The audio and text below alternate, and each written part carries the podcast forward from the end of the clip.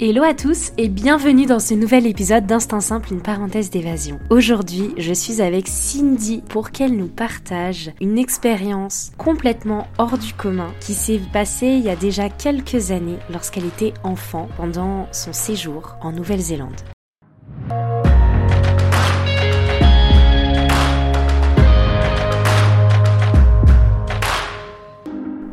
Je suis Lina, coach de vie certifiée et voyageuse solo passionnée.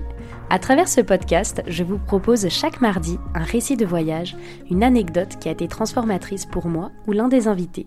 Le but, c'est d'aller explorer ensemble les leçons de vie qu'on a pu tirer de ces expériences, parfois un peu folles quand même. Alors si vous cherchez un podcast qui mixe développement personnel et voyage, vous êtes au bon endroit. Si ce concept vous plaît, je vous invite à soutenir ce podcast en laissant une note, un commentaire ou en le partageant à vos proches. Sur ce, bon épisode.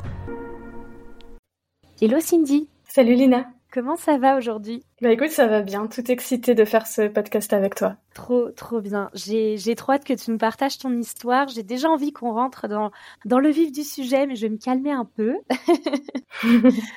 Pour, euh, pour vous, auditeurs, euh, enfin, pour les personnes qui nous écoutaient, donc Cindy, on s'est rencontrés il y a peu sur Thread, ce nouveau euh, réseau social d'Instagram. Et j'avais posté en fait un thread qui demandait si il y avait des personnes intéressées pour, pour raconter leurs histoires de voyage. Et tu as tout de suite répondu présente. Donc après, on a basculé sur Insta. Tu m'as parlé de ton histoire de voyage et je me suis dit, mais oh my god, genre vraiment, je, il faut que tu fasses un épisode avec moi. Cette histoire a l'air complètement dingue. Donc, écoute, avant de commencer, est-ce que tu peux déjà euh, te présenter? Oui, donc euh, bah, moi c'est Cindy, j'ai 29 ans, euh, je suis prof de piano et de violoncelle à la base. donc là c'est un peu mis en pause puisque j'ai eu mon bébé au mois de juin. donc je suis une maman très heureuse et épanouie. C'est voilà, trop trop de bonheur avec mon bébé. Donc euh, du coup, bah maman au foyer, hein, et puis euh, entre temps, euh, je me suis mise à la création de Snood, ça veut dire tour de cou en anglais. Donc voilà. J'ai vu en effet sur ton Insta que, que tu faisais des snoods, donc écoute, écoutez ceux qui sont intéressés, je je vais mettre ton ton Insta, si t'es d'accord, dans la description de cet épisode. Bien sûr. Comme ça, comme ça, tout le monde pourra aller voir tes créations. Aujourd'hui, de quoi veux-tu nous parler? Eh ben aujourd'hui, du coup, je vais vous raconter euh, mon voyage en Nouvelle-Zélande qui s'est déroulé de mes 8 à 12 ans. Voilà, on est parti donc euh, avec euh, mes parents et mon grand frère qui a 3 ans de plus que moi. Et c'était donc de 2002 à 2006. Ok, d'accord. Donc on, on, remonte un peu dans le temps, c'est chouette. J'adore, ça va te, ça va te replonger en enfance. Et j'ai trop hâte que tu nous racontes cette histoire. Déjà, peut-être si on plante le contexte, pourquoi J'imagine que c'est tes parents qui ont pris la décision. Pourquoi est-ce que euh, vous êtes parti en Nouvelle-Zélande? Alors le contexte de base, il est déjà un peu particulier. Euh, en fait, euh, donc mon père à cette époque, il était pilote instructeur, pilote d'avion instructeur. Euh, ma mère, euh, elle s'occupait euh, globalement de nous et en fait, il bougeait pas mal en France parce que c'est un métier en fait. donc mon père a travaillé dans les aéroclubs et c'est un métier qui qui demande beaucoup beaucoup d'énergie et où il y a pas mal de tensions dans les aéroclubs. C'est un milieu associatif qui est assez dur et donc en fait, quasiment tous les six mois, ils changeaient d'aéroclub. Donc ils ont fait un peu le tour de la France. Euh, finalement, ils se sont entre guillemets installés euh, en Charente-Maritime, pas très loin de Sainte. On était à l'école avec mon frère. Je pense qu'ils ont essayé de d'être un peu plus stable au niveau des déménagements pour qu'on puisse, euh, nous en tant qu'enfants, pas subir trop ça en, grandissant. Mhm. mais voilà, professionnellement, c'était un peu, c'était un peu compliqué, on va dire, pour mes parents. Et en plus de ça, à l'entrée au collège de mon frère, qui avait alors 10 ans, en fait, il s'est fait harceler euh, au collège euh, de manière assez, euh, assez brutale, au point que du coup, il a plus voulu retourner au collège. Et en fait, mes parents n'ont pas du tout trouvé le soutien qu'ils espéraient, c'est-à-dire que la CPE n'a trouvé à leur dire que oh bah c'est bon, votre fils n'est pas mort. Donc on va dire qu'ils ont eu un peu un gros ras-le-bol de, de la France en fait en général sachant que en plus de ça, ils n'avaient pas des très bonnes relations avec leurs familles respectives. Donc, si tu veux, ils étaient un peu en mode c'est bon, euh, on en a trop marre de tout ce qui est relié à la France, euh, on veut partir. Et puis ils avaient la Nouvelle-Zélande qui trottait dans leur tête depuis un bout de temps, donc ils se sont dit euh, basta, on réfléchit pas plus et on, on part quoi, on part à l'aventure et on, on, quitte ce pays où on a que des que des problèmes quoi. Voilà un peu le contexte de base. Ok, d'accord. Et de base, donc quand, quand vous partez, euh, c'est à durée indéterminée? Ouais, je me rappelle même cette anecdote qu'avec mes, mes copains d'école, donc moi j'ai 8 ans, hein, euh, je me rappelle que quand je leur dis qu'on va partir en Nouvelle-Zélande, euh, ils me disent Ah mais vous partez combien de temps? Et je dis Bah pour toujours. et puis ils me disent ah mais tu vas mourir là-bas. Je dis ouais ouais on va mourir en Nouvelle-Zélande. Enfin c'était, je sais pas pourquoi ça m'a marqué cet échange, mais ouais dans ma tête c'était pour toujours quoi. ah ouais non mais ok trop fou. Puis en plus j'imagine que ouais quand t'as 8 ans. Euh, bah forcément on est toujours un peu dans l'exagération aussi de ce qui se passe et euh, ok excellent ouais, complètement c'est Donc euh, ouais, durée indéterminée euh, et puis encore plus indéterminée pour euh, pour nous dans nos têtes d'enfants quoi. Donc c'est vraiment c'est vraiment on mm. part à l'aventure. En plus bon c'est un grand trajet en avion puisqu'en fait c'est c'est deux fois 12 heures. C'est ouais, c'est 12 heures avec une escale donc à Kuala Lumpur et une deuxième un deuxième trajet de 12 heures pour arriver à Auckland en Nouvelle-Zélande. Donc c'est c'est l'autre bout de la planète. C'est c'est vraiment, euh, je me rappelle, c'était c'était un truc de fou, quoi, vraiment incroyable, quoi. Du coup, toi, au moment de partir, enfin, quand tes parents, ils, enfin, ils vous annoncent que vous allez partir, est-ce que, euh, qu'est-ce que tu ressens? Est-ce que tu es excitée ou est-ce que ça, ça t'ennuie de quitter tes amis? Je suis super excitée. Euh, je suis pas très envie de quitter mes amis parce que mes amis sont, on va dire, euh, peu euh, peu nombreux, on va dire que euh, dès le moment où j'annonce que je pars en Nouvelle-Zélande, euh, ma meilleure copine se dit OK, je peux pas compter sur elle, donc elle est allée voir ailleurs si elle y était. Donc si tu veux, je me sens un peu alone à l'école, donc contente de partir à l'aventure. J'ai toujours aimé les aventures, donc ouais, super excitée, vraiment trop bien. En plus, avant de partir euh, on prend deux mois de vacances, euh, on traverse la France pour descendre à l'aéroport de, si je dis pas de bêtises, l'aéroport de Nice. Donc, euh, si tu veux, c'est trop bien, quoi. C'est la fiesta, trop contente, quoi. ok, génial. Et du coup, bah, écoute, lançons-nous dans le voyage. comment ça se passe une fois arrivé sur place? Est-ce que vous avez des plans ou genre pas du tout? Alors le plan euh, de base, il y en a un, c'est euh, quand on arrive, euh, bon alors je crois qu'on passe quelques jours à l'hôtel histoire de de se remettre du jet lag quand même assez puissant. Mais ouais, le plan c'était du coup de prendre un camping-car.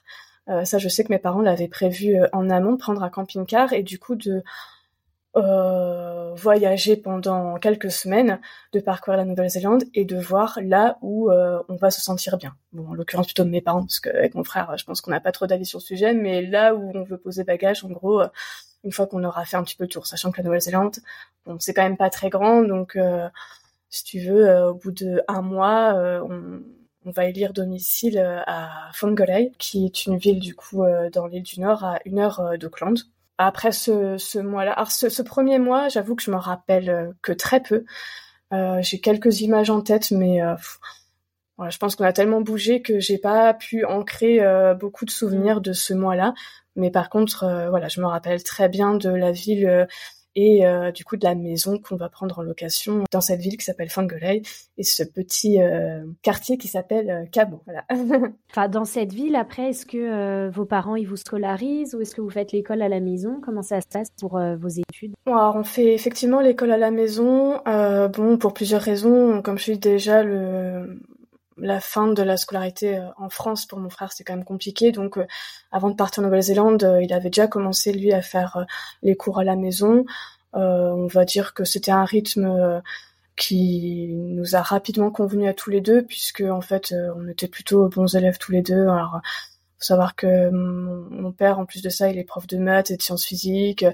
Ma mère prof d'anglais, euh, prof de, français aussi à ses heures perdues. Donc si tu veux, ils étaient tous les deux dans le dans l'enseignement, on va dire. Donc euh, on a fait l'école à la maison et puis ça nous laissait beaucoup de temps pour euh, développer un peu notre sens de la créativité avec mon frère. Donc voilà, on n'a pas on n'a pas été intégré du coup à l'école néo-zélandaise, mais ça nous convenait très bien de de faire les cours à la maison. Ok. Et et là, si tu pouvais nous décrire peut-être, je sais pas, une journée ou une semaine typique, ça ressemblait à quoi? Ça ressemblait du coup à... Hum, ah, c'est marrant parce que je sais qu'on a travaillé un petit peu toutes les matières, mais je me rappelle quand même particulièrement des cours d'anglais. Ma mère nous avait euh, préparé à l'anglais déjà avant de partir, et je me rappelle surtout de l'anglais de travailler du coup euh, dans dans des livres, euh, tu sais où tu as une page en anglais, une page en français, regarder des petits dessins animés avec les sous-titres en anglais, etc. Donc je me rappelle surtout de ça, l'apprentissage de l'anglais.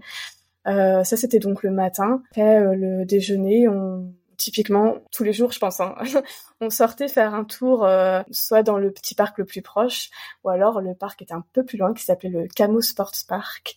Je me rappelle très bien du, tour, justement, j'y repensé tout à l'heure. Euh, et pour euh, pour y aller, il fallait passer par un endroit où il y avait des perroquets dans les arbres. Donc ça, c'était un truc qui nous avait marqué avec mon frère. C'était les perroquets.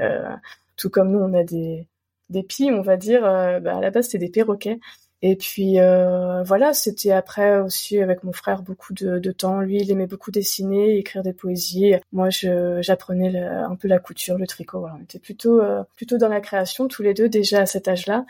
Et euh, voilà, c'était des journées au final euh, où on était surtout tous les quatre en fait. Hein. Mais c'est tellement génial parce que je sais pas si tu as déjà vu ce, cette conférence TED euh, sur un, un ado là, enfin un jeune ado qui parle du hack schooling. Je connaissais pas, mais ouais, tout à fait, ouais. Ouais, ça, ça me fait un peu penser au hack schooling, c'est-à-dire le hack schooling, c'est un peu l'école de la vie. Enfin, genre t'étudies pas que des matières, mais t'as aussi des cours de, de, couture, des cours de survie en forêt, des pêches. Je connaissais pas le concept, mais euh, j'adore.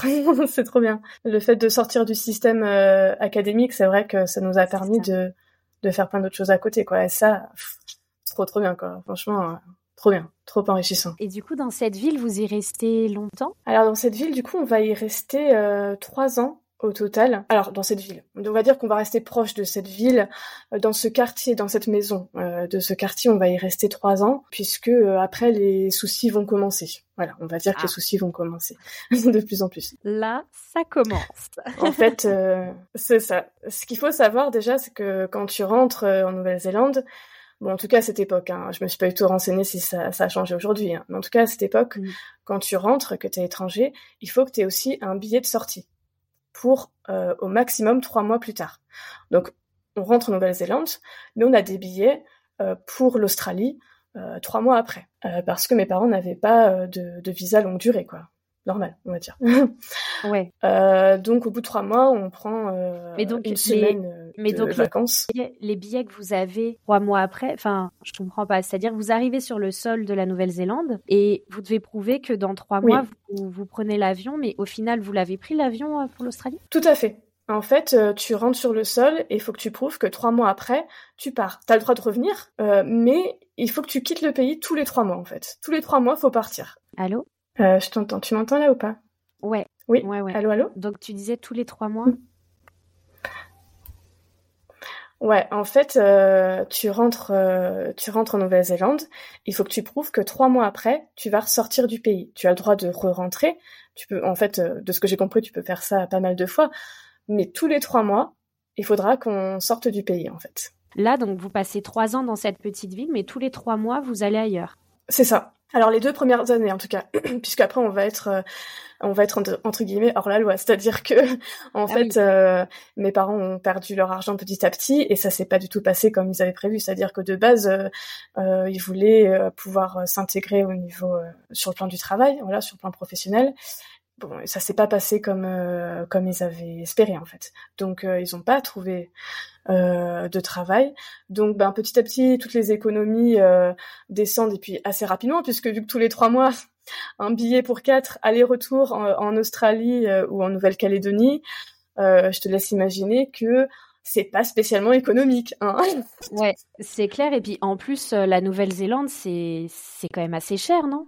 Alors honnêtement, je pourrais pas te dire. J'avais aucune notion de l'argent à ce moment-là. Euh, même le fait de que mes parents perdent leur argent, je, je, le sais maintenant. Sur le coup, avec mon frère, euh, il nous épargnait évidemment les soucis. On savait pas. Hein. Ça, on l'a su plus tard euh, quand on était un peu plus grand. Voilà. Mm-hmm. Donc, j'ai aucune idée du coup en Nouvelle-Zélande. Franchement, je pourrais pas te répondre sur ça. Je suis désolée.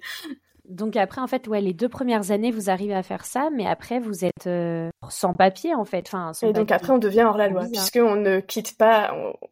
Ben, on a nos, on a, on a nos, papiers d'identité. Euh, après, euh, effectivement, on ne, on ne fait plus le, le, truc obligatoire de partir de tous les trois mois. Au début, ça passe parce qu'en fait, je pense qu'ils sont pas non plus en train de vérifier exactement tout ce que tout ce que fait tout le monde. Bon, euh, j'ai pas, j'ai pas les détails, mais je sais qu'à un moment donné, euh, bon, effectivement, on arrête euh, de partir en vacances tous les trois mois, etc. Quoi. Donc là, je, au niveau des dates, hein, c'est approximatif, hein, mais on passe une troisième année dans cette dans cette maison de location. Et puis, ben, petit à petit, financièrement, c'est vraiment de pire en pire. Je crois même que mes parents vont devoir arrêter de payer le loyer. Et on va dire que même pour manger, ça commence à être compliqué. Donc, mmh encore une fois, avec mon frère, on va pas s'en rendre compte. Hein.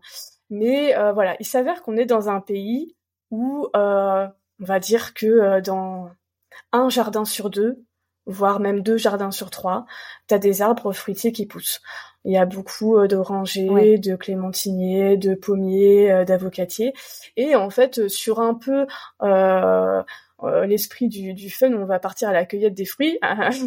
on, on, va toquer chez les gens en mode hello, euh, euh, bon, on a vu que vous aviez un bel arbre avec des beaux fruits dedans. Est-ce que on pourrait en cueillir un petit peu, voilà. Et puis la plupart du temps, les gens disaient oui. Donc nous, avec mon frère, c'était en mode tu sais, c'est sympa, quoi. Mes parents, c'était en mode, je pense, un peu plus à la cueillette et voilà. Exactement. Alors, ça paraît totalement bizarre, même moi, de le dire tout haut, là, comme ça, je suis en mode, mais c'est complètement dingue quoi d'en arriver là.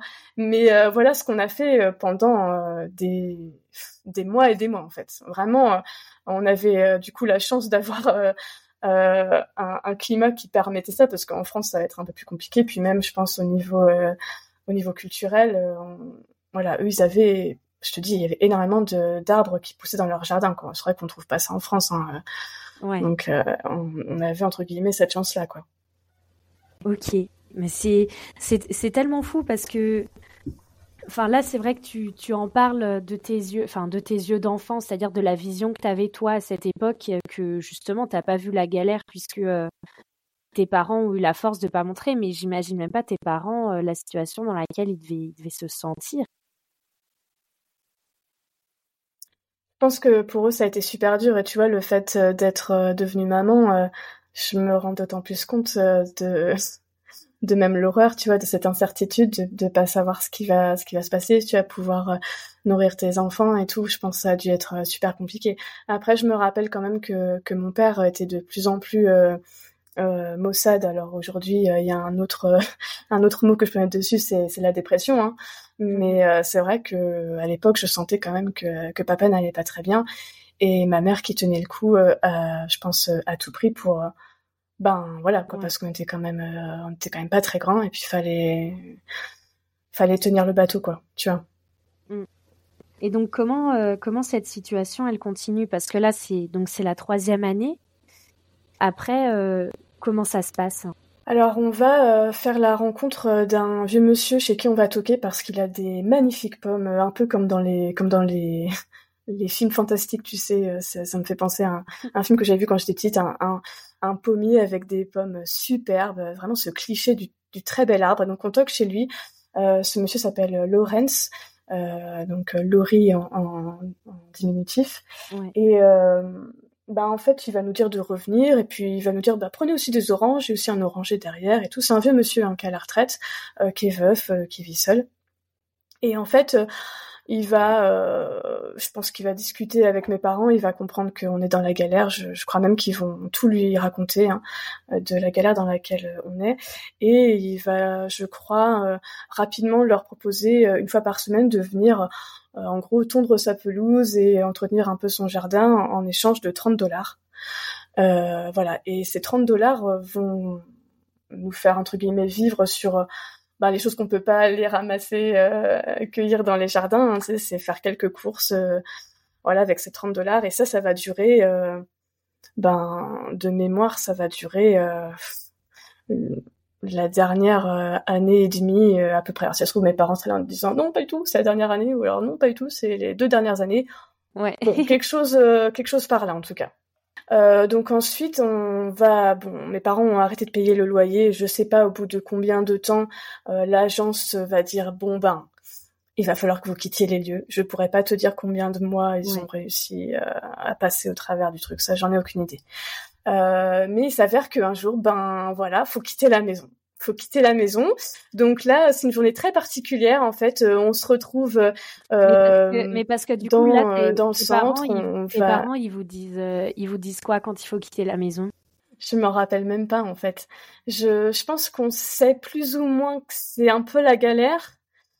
Euh, mais tu sais, je pense que c'est un peu, un peu sur du non-dit quoi. Tu vois. Mmh. Je pense qu'on se rend compte que ça va pas trop, mais on n'a pas envie de d'en rajouter entre guillemets. Euh, je pense qu'on sent qu'ils sont stressés et puis on. Je pense dans un esprit d'enfant c'est particulier quoi. Tu tu tu vois tes parents, tu sais que ça va pas trop. Et t'essaies de rester de bonne humeur parce que tu sais que enfin c'est compliqué je sais pas c'est c'est difficile tu suis le mouvement quoi ouais c'est ça tu suis le mouvement c'est eux les références c'est eux que tu suis et puis tu voilà tu fais avec quoi t'as pas t'as assez de notions pour poser des questions d'adultes et tu suis en fait. C'est c'est juste un peu un peu comme ça tu vas dans le flux quoi. Et du coup tu disais le jour euh, du déménagement ça se passe comment?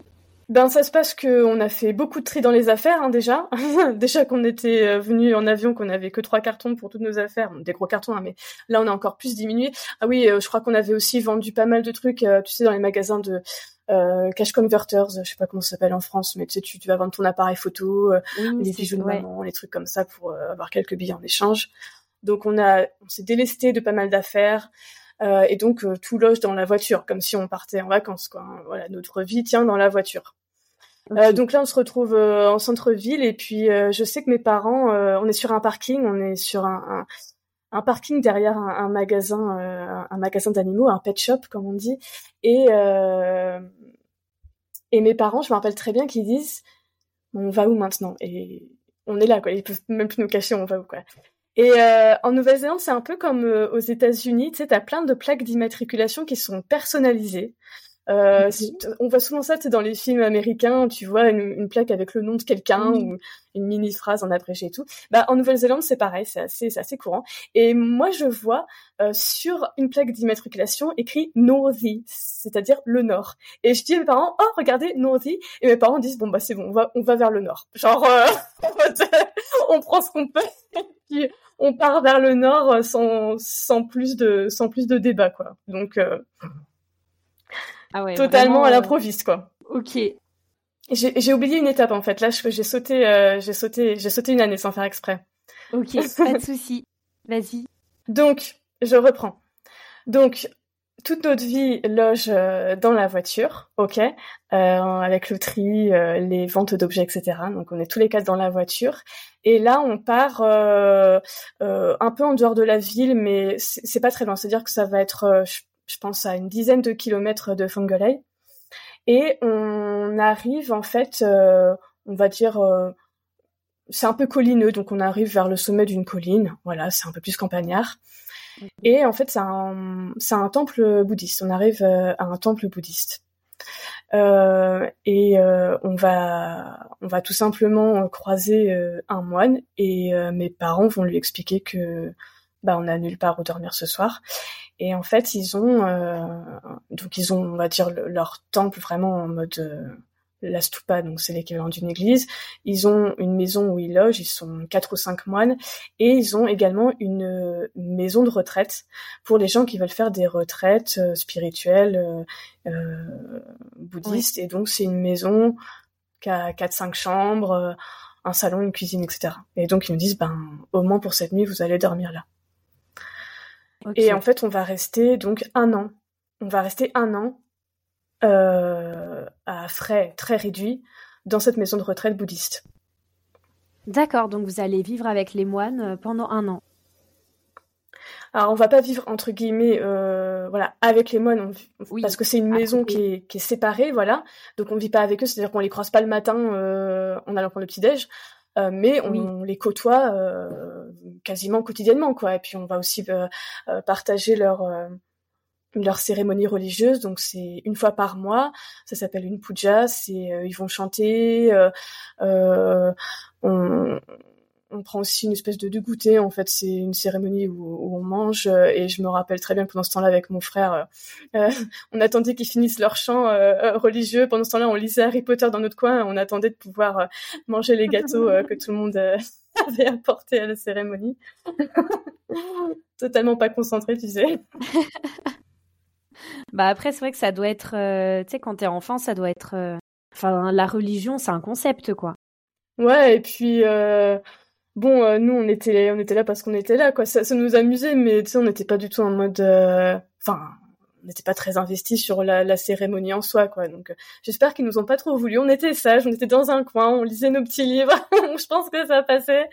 Mais ouais, c'est drôle quand même quand j'y pense quand on avec ces moines, ces moines tibétains qui, qui venaient, qui venaient du Tibet. Hein. je veux dire, je me rappelle qu'il y en avait une qui avait raconté son récit à mes parents où elle avait fui le Tibet. Euh, ils étaient, c'était tous exilés, euh, voilà, pour les, choses, les choses qu'on connaît hein, par rapport au, Tibet. Ah euh, donc voilà, on a côtoyé ces personnes-là. C'est vrai qu'encore une fois, moi petite, je, je m'en rendais pas compte. C'est en fait, c'est plein de choses dont je me suis rendu compte après quand on en a reparlé avec mes parents et qui nous ont ouvert les yeux sur plein de facettes, voilà, dont on n'avait pas conscience à ce moment-là, quoi. Ouais, bah c'est ça. Et puis j'imagine que quand tu rentres en France et que tu vois enfin, et que t'entends parler de l'enfance des autres personnes, là, tu prends conscience, quoi. Ah, totalement. Ah ouais. Ah, tu prends conscience que tu as vécu des trucs. Euh...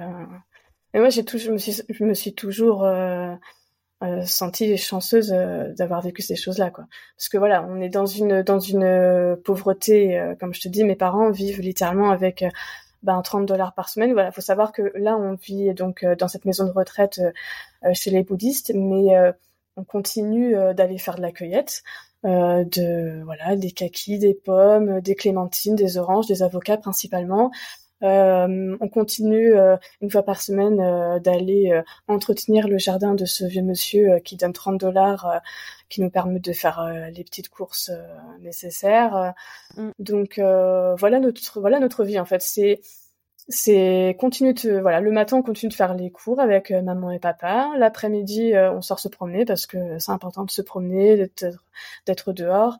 Euh, on continue moi je me rappelle que à ce moment-là j'étais donc à ce moment-là j'ai j'ai 11 ans hein, je continue de faire beaucoup de de création de couture de tricot mon frère qui continue de dessiner, d'écrire, etc. Et puis ben pour nous tout va bien quoi. On a un toit, euh, on mange euh, et puis et puis voilà quoi. C'est tout va bien, tout est normal quoi. Incroyable. Et, et, là, du coup, juste petite question à part, mais du coup, ton niveau en anglais, là, j'imagine, tu dois être, euh, t'es bilingue là. Ah, à ce moment-là, c'est bon, je suis bilingue. Ouais, je le suis pas en arrivant, hein, mais là, à ce moment-là, oui, je suis bilingue parce que même si on n'a pas été euh, à l'école euh, ma mère nous a quand même très bien formés. Il faut savoir qu'elle, de base, en fait, elle était bilingue parce qu'elle a eu la chance de faire une école de sa de sa maternelle jusqu'au lycée, une école bilingue. Donc elle, elle était bilingue depuis toujours en fait. Elle nous a très bien appris l'anglais, donc euh, ouais ouais, on regarde tous les films en anglais, on a même besoin de sous-titres. Quand on, on, se fait quelques amis, euh, on, on, parle en anglais. Euh, ouais ouais, on, est totalement à l'aise avec mon frère et ça c'est super cool quoi. Bon, bah, ça déjà, c'est top. C'est tellement un cadeau en vrai. Ah, de ouf. Franchement, c'est trop bien. et donc, comment, euh, comment se continue la. Parce que c'est vrai que tout à l'heure, tu as dit, ah, j'oublie une partie. Donc, c'était la partie euh, dans... au monastère, quoi. Enfin, avec. Euh, dans cette maison à côté, Tout à, fait. moine. Ensuite, vous prenez la décision à un moment de quitter cette maison-là, du coup? Alors, donc, ce qui va se passer, c'est que la gérante du, du monastère, qui est donc euh, une anglaise. C'est pas une tibétaine, c'est une anglaise qui s'est convertie euh, au bouddhisme et elle gère un petit peu euh, ben tout ce qui est administratif. Voilà, elle gère quoi. donc comme je te dis, on était, on, y habitait à frais très réduits, c'est-à-dire que je pense que mes parents versaient un, mini loyer, quelque chose dans le genre.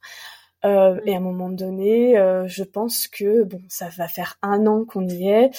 Euh, la gérante, elle commence à se dire bon, vous êtes bien mignon, mais ça va durer combien de temps? Parce que voilà, vous avez des enfants, vous êtes français, là vous êtes hors la loi. On est gentil de vous accueillir depuis tout ce temps-là, mais voilà, elle commence à se dire que, que quoi? Quoi, comment, où? Tu vois? C'est quoi la suite? Exactement. Et là, mes parents, ben, ils savent pas trop quoi répondre parce que, ben, ils vivent avec 30 dollars, 30 dollars néo-zélandais, euh, c'est-à-dire 15 euros. Hein. C'est tout ce que je peux dire par rapport à la monnaie, c'est que 30 dollars, en tout cas à l'époque, c'était 15 euros, quoi. Ouais. Je crois bien, je crois bien qu'ils disent, ah, mais euh, vous inquiétez pas, on a prévu euh, de partir euh, telle date. Et je me rappelle très bien, ma mère m'a dit ça souvent, qu'au moment où elle sort une date, elle improvise totalement. Elle invente une date qui est genre à peu près deux mois après. Et elle invente une date, elle dit telle date on partira. Totalement improviste, quoi. Vraiment à l'improviste, euh, elle sort une date comme ça, quoi. Donc elle dit bon bah ok, bah dans deux mois, voilà, vous partez, etc. Euh, sauf que eh ben il y a rien de concret derrière cette date. Enfin voilà, mes parents ils ont pas d'argent, ils ont pas d'argent quoi. Tu peux pas inventer des trucs quoi. Et en plus, j'imagine que tes parents ils peuvent pas. Euh, vu qu'ils sont, enfin genre vu qu'ils sont hors la loi entre guillemets, ils peuvent pas trouver un travail euh, en Nouvelle-Zélande. Ah bah là, maintenant, voilà, je pense qu'au début ils auraient pu. Là, maintenant, c'est mort parce que là, effectivement, ils sont hors la loi. Donc euh, voilà, c'est c'est trop compliqué maintenant. C'est tu peux te même tu peux même plus espérer quoi. Les, en fait, on est juste coincé quoi. On est coincé. On, voilà, c'est c'est comme ça. Euh, donc, ce qui va se passer, euh, c'est que euh, alors il y a deux choses qui vont se passer en même temps. il y a un truc qu'on va pas savoir, un truc qu'on va savoir après. C'est que la fille du vieux monsieur, là, le vieux monsieur chez qui on tourne la pelouse, qui nous donne ses pommes et tout, il a une fille, euh, donc une dame qui est qui a la quarantaine, je crois à peu près. Euh, donc ça, on le saura plus tard. Hein, on ne sait pas sur le moment. Qui va en fait, euh, elle s'inquiéter que qu'on va dire que mes parents profitent de ce vieux monsieur, elle va s'en inquiéter et elle va en fait nous dénoncer euh, à l'ambassade euh, française. Ah et donc en fait, euh, au moment, la fameuse date que maman a inventée pour dire on part là, vers la même époque, je pourrais pas te dire exactement, mais vers la même époque, l'ambassade française a connaissance de notre situation. Ah ouais, ok. Bon, en tout cas, sur cette date-là, eh ben on part et on rejoint l'épisode de on est sur le parking, mes parents sont en mode maintenant on va, où, on fait quoi? Et moi je suis en mode oh mais regardez, il y a écrit vie sur la plaque d'immatriculation. Eh ben, c'est top. Partons donc au nord. Après tout, pourquoi pas? Donc là on fait une heure de route, euh, une heure de route vers le nord et on se retrouve dans euh, une, euh, une petite ferme, euh, une ferme, euh, comment dire, tu sais où tu peux faire du woofing, ce genre de truc. Ah oui. un truc un peu un peu bio. Il y a une petite caravane pour accueillir les gens qui voyagent, etc. Un truc un peu un peu sympa, un peu l'ambiance hippie, cool et tout quoi. donc on se retrouve là et là en fait les, les les propriétaires de ce lieu sont en vacances. Donc ils sont pas là et ils ont laissé pendant un mois peut-être plus, hein, euh, euh, leur maison à une famille de Français, des Français. Donc euh, les parents qui ont à peu près l'âge de mes parents, quatre enfants qui ont à peu près nos âges avec mon frère, donc quatre voilà quatre enfants français avec leurs parents. je sais pas, je me rappelle plus d'où ils connaissaient la, la famille néo-zélandaise qui leur avaient prêté la maison pendant pendant leurs vacances. Mais du coup, ils vont dire ah bah écoutez, euh, on va vous laisser euh, galérer. Euh, on a de la place, il y a de la place dans la maison qui est énorme, il y a plein de chambres et tout. Donc ben venez quoi. Mais c'est donc du coup vous avez même pas. On se retrouve. Cette, journée-là, vous avez même pas genre dormi dans la voiture en fait. Vous avez vraiment direct. trouvé une maison. Ah, tu fais, mais tu fais une très très bonne, tu fais, tu fais une très bonne intervention puisque si on a dormi trois jours, on a dormi trois nuits dans la voiture. Donc ça, c'est un passage que je pense que on va dire que je coupe un peu parce que là, tu vois, même là, mon esprit l'a sauté parce que ça, c'est un des, une des choses les plus dures hmm. que j'ai vécues. Je suis désolée. Non, c'est ok. Je suis désolée pour cette question si ça t'a si ça t'a dérangé. Non, mais t'as bien fait parce que ça aurait été dommage que, que je que je saute ce passage. C'est euh, ces trois nuits dans la voiture, c'est euh, un souvenir euh, très très désagréable. C'est Là, pour le coup, avec mon frère, je pense qu'on a vraiment senti, euh, on a vraiment senti que ça n'allait pas, quoi, parce que. Parce qu'en fait, la journée, euh, on va que dans le village, là, ce, village-là, que on a conduit une heure, euh, une heure au-dessus. On, on, passe notre temps à la bibliothèque, on lit des livres, et puis ben, le soir, euh, ben, on va dans la voiture, et puis on essaie de s'endormir. Et puis bon, forcément, on est quatre dans une voiture de taille normale, donc on n'est pas du tout confortablement installé. Je me rappelle très bien que c'était vers la pleine lune et que du coup, il y avait cette lumière de la lune là que je voyais au travers de la fenêtre de, de la voiture et Ouais, ça c'est un des trucs, euh, ça m'a ça m'a angoissé pendant longtemps cette euh, cette sensation de la de, la voiture la nuit en fait. C'est un truc qui m'a suivi pendant longtemps. Mm. Donc on passe ces trois nuits dans la voiture et euh, en je, je, je me rappelle même pas comment on est tombé sur cette sur cette ferme là un peu hippie. Je je crois qu'on a juste conduit un petit peu plus loin pour voir où le où le petit bonheur allait nous, nous mener et puis là du coup c'est un vrai soulagement parce qu'on va pouvoir dormir dans un lit, on va pouvoir manger chaud on va pouvoir euh, en plus jouer avec des enfants. Enfin, c'est, tout d'un coup, c'est une espèce de soulagement euh, et c'est trop bien, quoi. Ah Donc euh, voilà, là on passe en fait, ouais, totalement, totalement. Vraiment, c'est, je me rappelle, c'est, les vacances quand en plus avec des, il y a quatre enfants si tu veux, c'est trop bien. On, on, a tout d'un coup, c'est, il y a plus de soucis quoi. Alors évidemment, c'est que c'est que temporaire, hein, mais du coup, on a ce, ce, ce mois-là en fait un peu comme des vacances pour, euh, pour mon frère et moi, en tout cas, c'est comme des vacances. Et euh, on va dire que c'est pendant cette période-là, je crois que mes parents reçoivent un appel de l'ambassade de France mhm. qui dit ben en fait on va vous rapatrier en France. Donc euh, donc on est rapatrié. Voilà un mois après en fait on on a des billets qui nous sont qui nous sont payés, hein, évidemment, hein, puisqu'on n'a pas d'argent de toute manière pour rentrer en France. Mhm. Donc euh, là, je crois que mes parents sont pas super euh, contents, pas dans le sens où ils crachent dessus, mais dans le sens où c'est comme un échec, ça y est, quoi. Voilà, c'est fini, on rentre en France. Euh, c'est comme si il y avait toujours l'espoir qu'on allait débloquer la situation, alors que clairement, ça faisait des mois et des mois qu'on était coincés, qu'ils étaient coincés, qu'ils n'avaient pas de solution. Mais là, c'est un peu acté, ça y est, ça va être la fin, quoi. Oui, Donc, et puis c'est peut-être une c'est peut-être aussi, tu vois, une histoire euh, pas d'ego, mais tu vois, de se dire, bah, purée, j'ai pas été capable de de faire ci ou ça, et là, du coup, c'est l'ambassade. Ouais, c'est ça. Qui doit nous ramener euh, dans notre pays. Mais oui, c'est ça. Tout d'un coup, voilà, c'est l'autorité qui dit vous rentrez en France. Donc, sais, c'est comme si la magie s'arrêtait. Bon, je pense que la magie s'est arrêtée il y a un bout de temps déjà, mais la magie s'arrêtait encore un peu plus, je sais pas.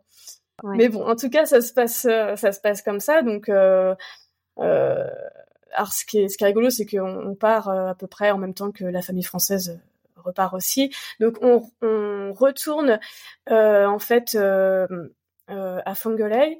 là en fait on a trois ou quatre jours à passer avant le billet d'avion. Donc en fait ce fameux vieux monsieur qui, qui aura été une grande aide pour nous nous fait dormir chez lui ces trois nuits. voilà et après ça ben on est à l'aéroport, euh, mes parents laissent la voiture euh, avec les clés dessus euh, sur le parking pour que quelqu'un en profite. Et ce qui est très rigolo du coup, c'est que dans l'avion, on va retomber sur cette famille de Français avec les quatre enfants qui eux aussi rentraient en France, eux parce que c'était prévu hein, dans leur dans leur ah voyage. Mais du coup, on va partager le premier vol de 12 heures avec eux, ce qui est quand même très rigolo. Et euh, donc on a une escale. Euh, alors je me rappelle plus euh, au retour de où est l'escale. Je me rappelle à l'aller, mais au retour je me rappelle plus.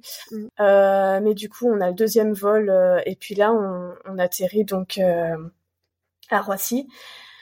Et ben là on est, ils sont bien mignons. On a été rapatriés, mais en fait mes parents ils ont pas plus d'argent et ben ils savent pas quoi faire. Donc deuxième épisode compliqué. On va passer 17 nuits à l'aéroport de Roissy. ah ouais. Ah ok, donc vous, vous dormez euh, donc, dans euh, On dort dans l'aéroport. Alors en fait là c'est l'été, hein. on est en juillet donc 2006, donc euh, on passe les journées dans un parc, tu sais, qui est, qui est, autour de l'aéroport. Je crois qu'on on, on, profite un peu des navettes. Il y a des navettes entre l'aéroport et les hôtels, donc on profite des navettes pour aller vers ces parcs-là. Et puis, ben le soir, on on rentre et on dort à l'aéroport. Alors, on est au chaud, on est sur des banquettes, on partage des banquettes avec euh, euh, les je pense que tu as dû faire pas mal d'aéroports, donc tu dois voir de, de, mm. qui je parle. Ce sont des gens qui vont vendre des porte-clés, souvent des personnes sourdes et muettes, voilà, des, des, des personnes qui galèrent et puis on mm. partage euh, les banquettes avec eux. Je me rappelle très bien d'ailleurs qu'ils nous avaient euh, offert un porte-clés à mon frère et moi très gentiment, alors que c'est des personnes qui n'ont rien quoi. Et, euh, et donc voilà, on a dormi 17 nuits dans cet aéroport. Et donc au final, c'est la Croix-Rouge qui nous récupère et qui nous place en fait dans un centre d'hébergement. Donc on va être placé dans un centre d'hébergement à Tremblay en France, donc pas très loin. Hein c'est la région parisienne, quoi, euh, pendant quatre mois. Puis on, je ne sais pas pour quelle raison, mais on change de, on change de centre d'hébergement, on passe un mois de plus. Et après le CEFR, alors CEFR c'est l'acronyme de, je crois, centre centre de je sais pas quoi des rapatriés français. Voilà, merci pour cette précision, bravo. Qui va donc euh, nous dire bon bah on, on vous place dans un appartement euh, dans la ville d'Angers. Donc voilà, c'est eux qui ont décidé vous allez à Angers. Et voilà, en fait, c'est on est placé à Angers et on a un appartement. Moi, je suis super contente parce que ça y est, on a un vrai chez nous. Et à partir d'Angers, en fait, euh, voilà. Moi, j'ai habité euh, les 12 années qu'on suivit. Euh, mes parents, ils sont encore pour plus très longtemps puisque mon père va partir à la retraite là dans quelques mois et, vont nous rejoindre ici en Haute-Loire. Mais voilà, Angers, ça a été, on va dire la nouvelle vie qui a commencé, là où on a fait nos études de, musique avec mon frère, là où papa a trouvé un travail et euh, voilà, on, a, on est reparti sur des bonnes bases. Quoi. Ton, ton histoire est incroyable, vraiment. Est-ce que tu pourrais nous parler peut-être bah, de ce retour en France et surtout du moment où tu t'es rendu compte du décalage que tu avais eu dans ton éducation par rapport à peut-être aux, amis que tu t'es fait euh, genre au lycée, euh, au collège quand tu es revenu en France? En fait, ce retour en France, euh, c'est vrai qu'il a été particulier parce que euh, d'abord, c'était euh, beaucoup d'incertitudes. Mmh toutes les, choses se sont remises en place en fait vraiment lentement. Déjà, la première très bonne nouvelle, c'est quand papa a trouvé un travail, une prof de maths en fait, dans un dans un dans un centre professionnel. Tu sais là où ils forment des mmh des chaudronniers, des charpentiers, etc. Donc là, c'était bon bah déjà on va avoir un revenu parce que papa va avoir un salaire. Qu'à partir de ce moment-là, on, on retourne sur des bonnes bases. Et puis euh, là où j'ai senti le décalage, euh, c'est euh, dans le fait que en fait je, je, je racontais pas en fait ces choses-là.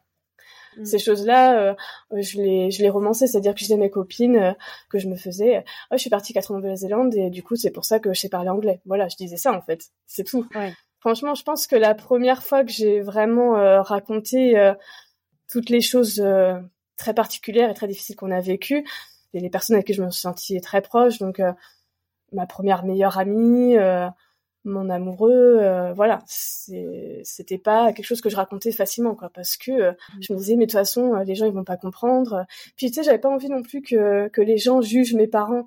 Ah, vous avez été totalement irresponsable. Enfin, tu vois, moi je je, je voulais pas que je voulais pas qu'ils soient jugés, je voulais pas les mettre euh, en danger par rapport à ça. Je savais que c'était des choses qui avaient été très dures et encore plus dures à, pour eux à vivre. Donc je voulais pas que ce soit je voulais pas que ce soit raconté. Enfin, tu vois, c'est, des choses euh, qui étaient trop compliquées en fait à raconter oui, c'est vrai comme ça légèrement. Quoi. Donc ça m'a pris du temps pour pouvoir. Euh, aujourd'hui, aujourd'hui, j'en parle, tu vois, même à des personnes des amis que je vais rencontrer. J'attends pas d'avoir un, un, lien hyper méga proche pour me sentir à l'aise. J'en mm. j'en parle, mais ça a pris du temps quand même. Voilà. Ok. Et aujourd'hui, c'est beau parce que tu tu en parles dans ce dans cet épisode. C'est fou. Ouais. c'est fou. Et d'ailleurs, je voulais vraiment te. J'en parle et euh, ça, Ouais, je voulais vraiment te remercier pour euh, la confiance que tu m'as fait de partager cette histoire euh, au plus grand nombre parce que c'est vrai que c'est une histoire au final qui pourrait, on va dire, nous arriver à tous, mais dans le sens où, tu vois, votre famille, enfin, tu dépeins ta famille comme vraiment la, la famille typique française, tu vois, deux parents, deux enfants, mmh. qui veulent partir à l'étranger. Et, et c'est vrai que quand on n'a pas vécu cette histoire, enfin, moi, tu vois, je me dis un peu, je pense encore comme une bonne franco-française qui me dit, bah, de toute façon, je suis française, donc un peu, tu sais, quand t'es à l'étranger, t'es bien vu, tout est dû, tu y arrives forcément. Et en fait, non, pas forcément. C'est possible de galérer. Ouais, c'est ça. Et puis en plus, tu te retrouves dans un pays qui est pas le tien, donc bon bah, tu sais, là, tu te retrouves un peu dans la galère. Ben, t'as toujours les aides sociales, t'as la CAF, t'as l'assurance maladie, mais quand t'es pas chez toi, ben t'as pas toutes ces choses-là en fait qui te protègent en tant que en tant que citoyen. C'est pas ton pays, t'as pas t'as pas ces droits-là quoi. Et je pense que mes parents se rendaient pas forcément compte euh, de ça avant de partir quoi. Mais euh, tu vois ce que j'ai toujours dit, c'est que malgré ces choses euh, choses dures, tu vois même je suis moi-même surprise de, l'émotion que je peux encore avoir par rapport à, ces nuits passées dans la voiture. Malgré tout, je suis tellement contente d'avoir vécu ça parce qu'en fait, ça fait tellement euh, relativiser sur euh, sur tout en fait. Tu te rends compte de la chance que t'as quand quand même si t'as pas un gros salaire, même si euh, tu là typiquement par exemple, moi je gagne rien parce que mon congé mat il est terminé, je suis au foyer. Euh, mon compagnon, bah, il est en arrêt maladie, donc tu sais, on touche le minimum. Mais en fait, on peut faire des courses, on peut aller acheter à manger, on a un toit sur nos têtes, en fait. Donc, euh, tu sais, ça te fait vraiment relativiser sur sur toutes les choses qu'on a et qu'on oublie, qu'on oublie qu'on a en fait, tu vois, sur toutes ces choses qui font qu'on vit confortablement, même quand on peut se plaindre de pas avoir ceci, de pas avoir cela, mais on a tellement en fait, on a tellement, euh, tu vois les voilà, tu vois les gens qui sont euh, en train d'essayer de vendre leur porte-clés euh, à l'aéroport, ben eux en fait c'est leur quotidien quoi, et, et ils vivent avec rien quoi, donc moi je trouve que c'est vraiment Enfin, tu vois, c'est vraiment le paradoxe entre la pauvreté et la richesse. On a vécu la pauvreté, clairement, on a vécu la pauvreté, mais on a aussi une richesse euh, parce que on a appris tellement de choses, quoi. On a vécu, euh, on a vécu mais des mois avec, pour on va dire 80% de notre nourriture, c'était les dons des gens, euh, de, des, des, fruits de leur, leur pommier, etc. On a vécu sur ça pendant tellement de mois, donc on a vécu sans argent juste avec euh, au final euh, la bonté des gens et la, la, la, beauté de la nature aussi qui nous prodigue euh, des, des, aliments quoi. Faut se rappeler de ça. Ouais, je trouve que c'est moi je suis vraiment j'ai beaucoup de gratitude pour cette expérience de vie. C'est c'est c'est très dur et en même temps c'est je pense que je serais pas la même personne sans, sans cette expérience tu vois et bon là je parle en mon nom mais je, pense que mes parents et mon frère t'en diraient tout autant quoi bah déjà rien que là on en 40 minutes, là, 45 minutes d'épisode, ça m'a. Enfin, franchement, je me suis ultra projetée dans tout ce que tu m'as dit. Genre, enfin, j'étais avec toi en Nouvelle-Zélande, là, tu vois, quand tu m'as raconté tout ça. Et, franchement, merci parce que c'était. J'ai vraiment passé un bon moment. Et je suis contente que tu aies pu aussi en parler parce que je pense que ça peut aussi inspirer beaucoup de monde. Et il y a une question que je me pose, c'est euh, est-ce que ça t'a donné envie, toi, plus tard, euh, avec parce que là du coup tu es, une jeune maman. Est-ce que euh, ça te donne envie de de faire la même expérience euh, plus tard, peut-être de repartir dans un pays et de se dire bah vas-y, je vais je vais vivre là-bas. Je pense que j'ai encore envie de voyager, ça c'est sûr. Mmh maintenant, revivre la même expérience sur euh, la facette de, de, la pauvreté du stress, euh, clairement pas. je, pense que ça, j'ai pas du tout envie de, de, prendre ce risque-là. Euh, ce risque-là, je le prendrais pas. Euh, voyager, oui, ça c'est sûr. avec mon mari, on a aussi des envies de voyage. Bon, là, c'est pas tout à fait le moment parce que on a un bébé, on a on a son grand frère, mon beau-fils, qui est très beau d'ailleurs, mon très mmh. beau-fils euh, qui a 6 ans, qui est à l'école, donc c'est pas encore le moment de partir à l'aventure, mais je pense qu'un jour on aura envie, mais euh, que ce sera entre guillemets peut-être plus euh, contrôlé, plus prévu, plus assuré pour pas se retrouver dans les, les, galères qu'on peut avoir quand on n'est plus chez soi et qu'on n'a plus les assurances qu'on a en tant que Français sur sol français, quoi, tout simplement. Et eh bah écoute Cindy, je te remercie pour, pour ton temps, pour cette, cette belle histoire. Avec plaisir. Au plaisir en tout cas et bah, je te dis à très vite. Merci de m'avoir écouté. Merci beaucoup.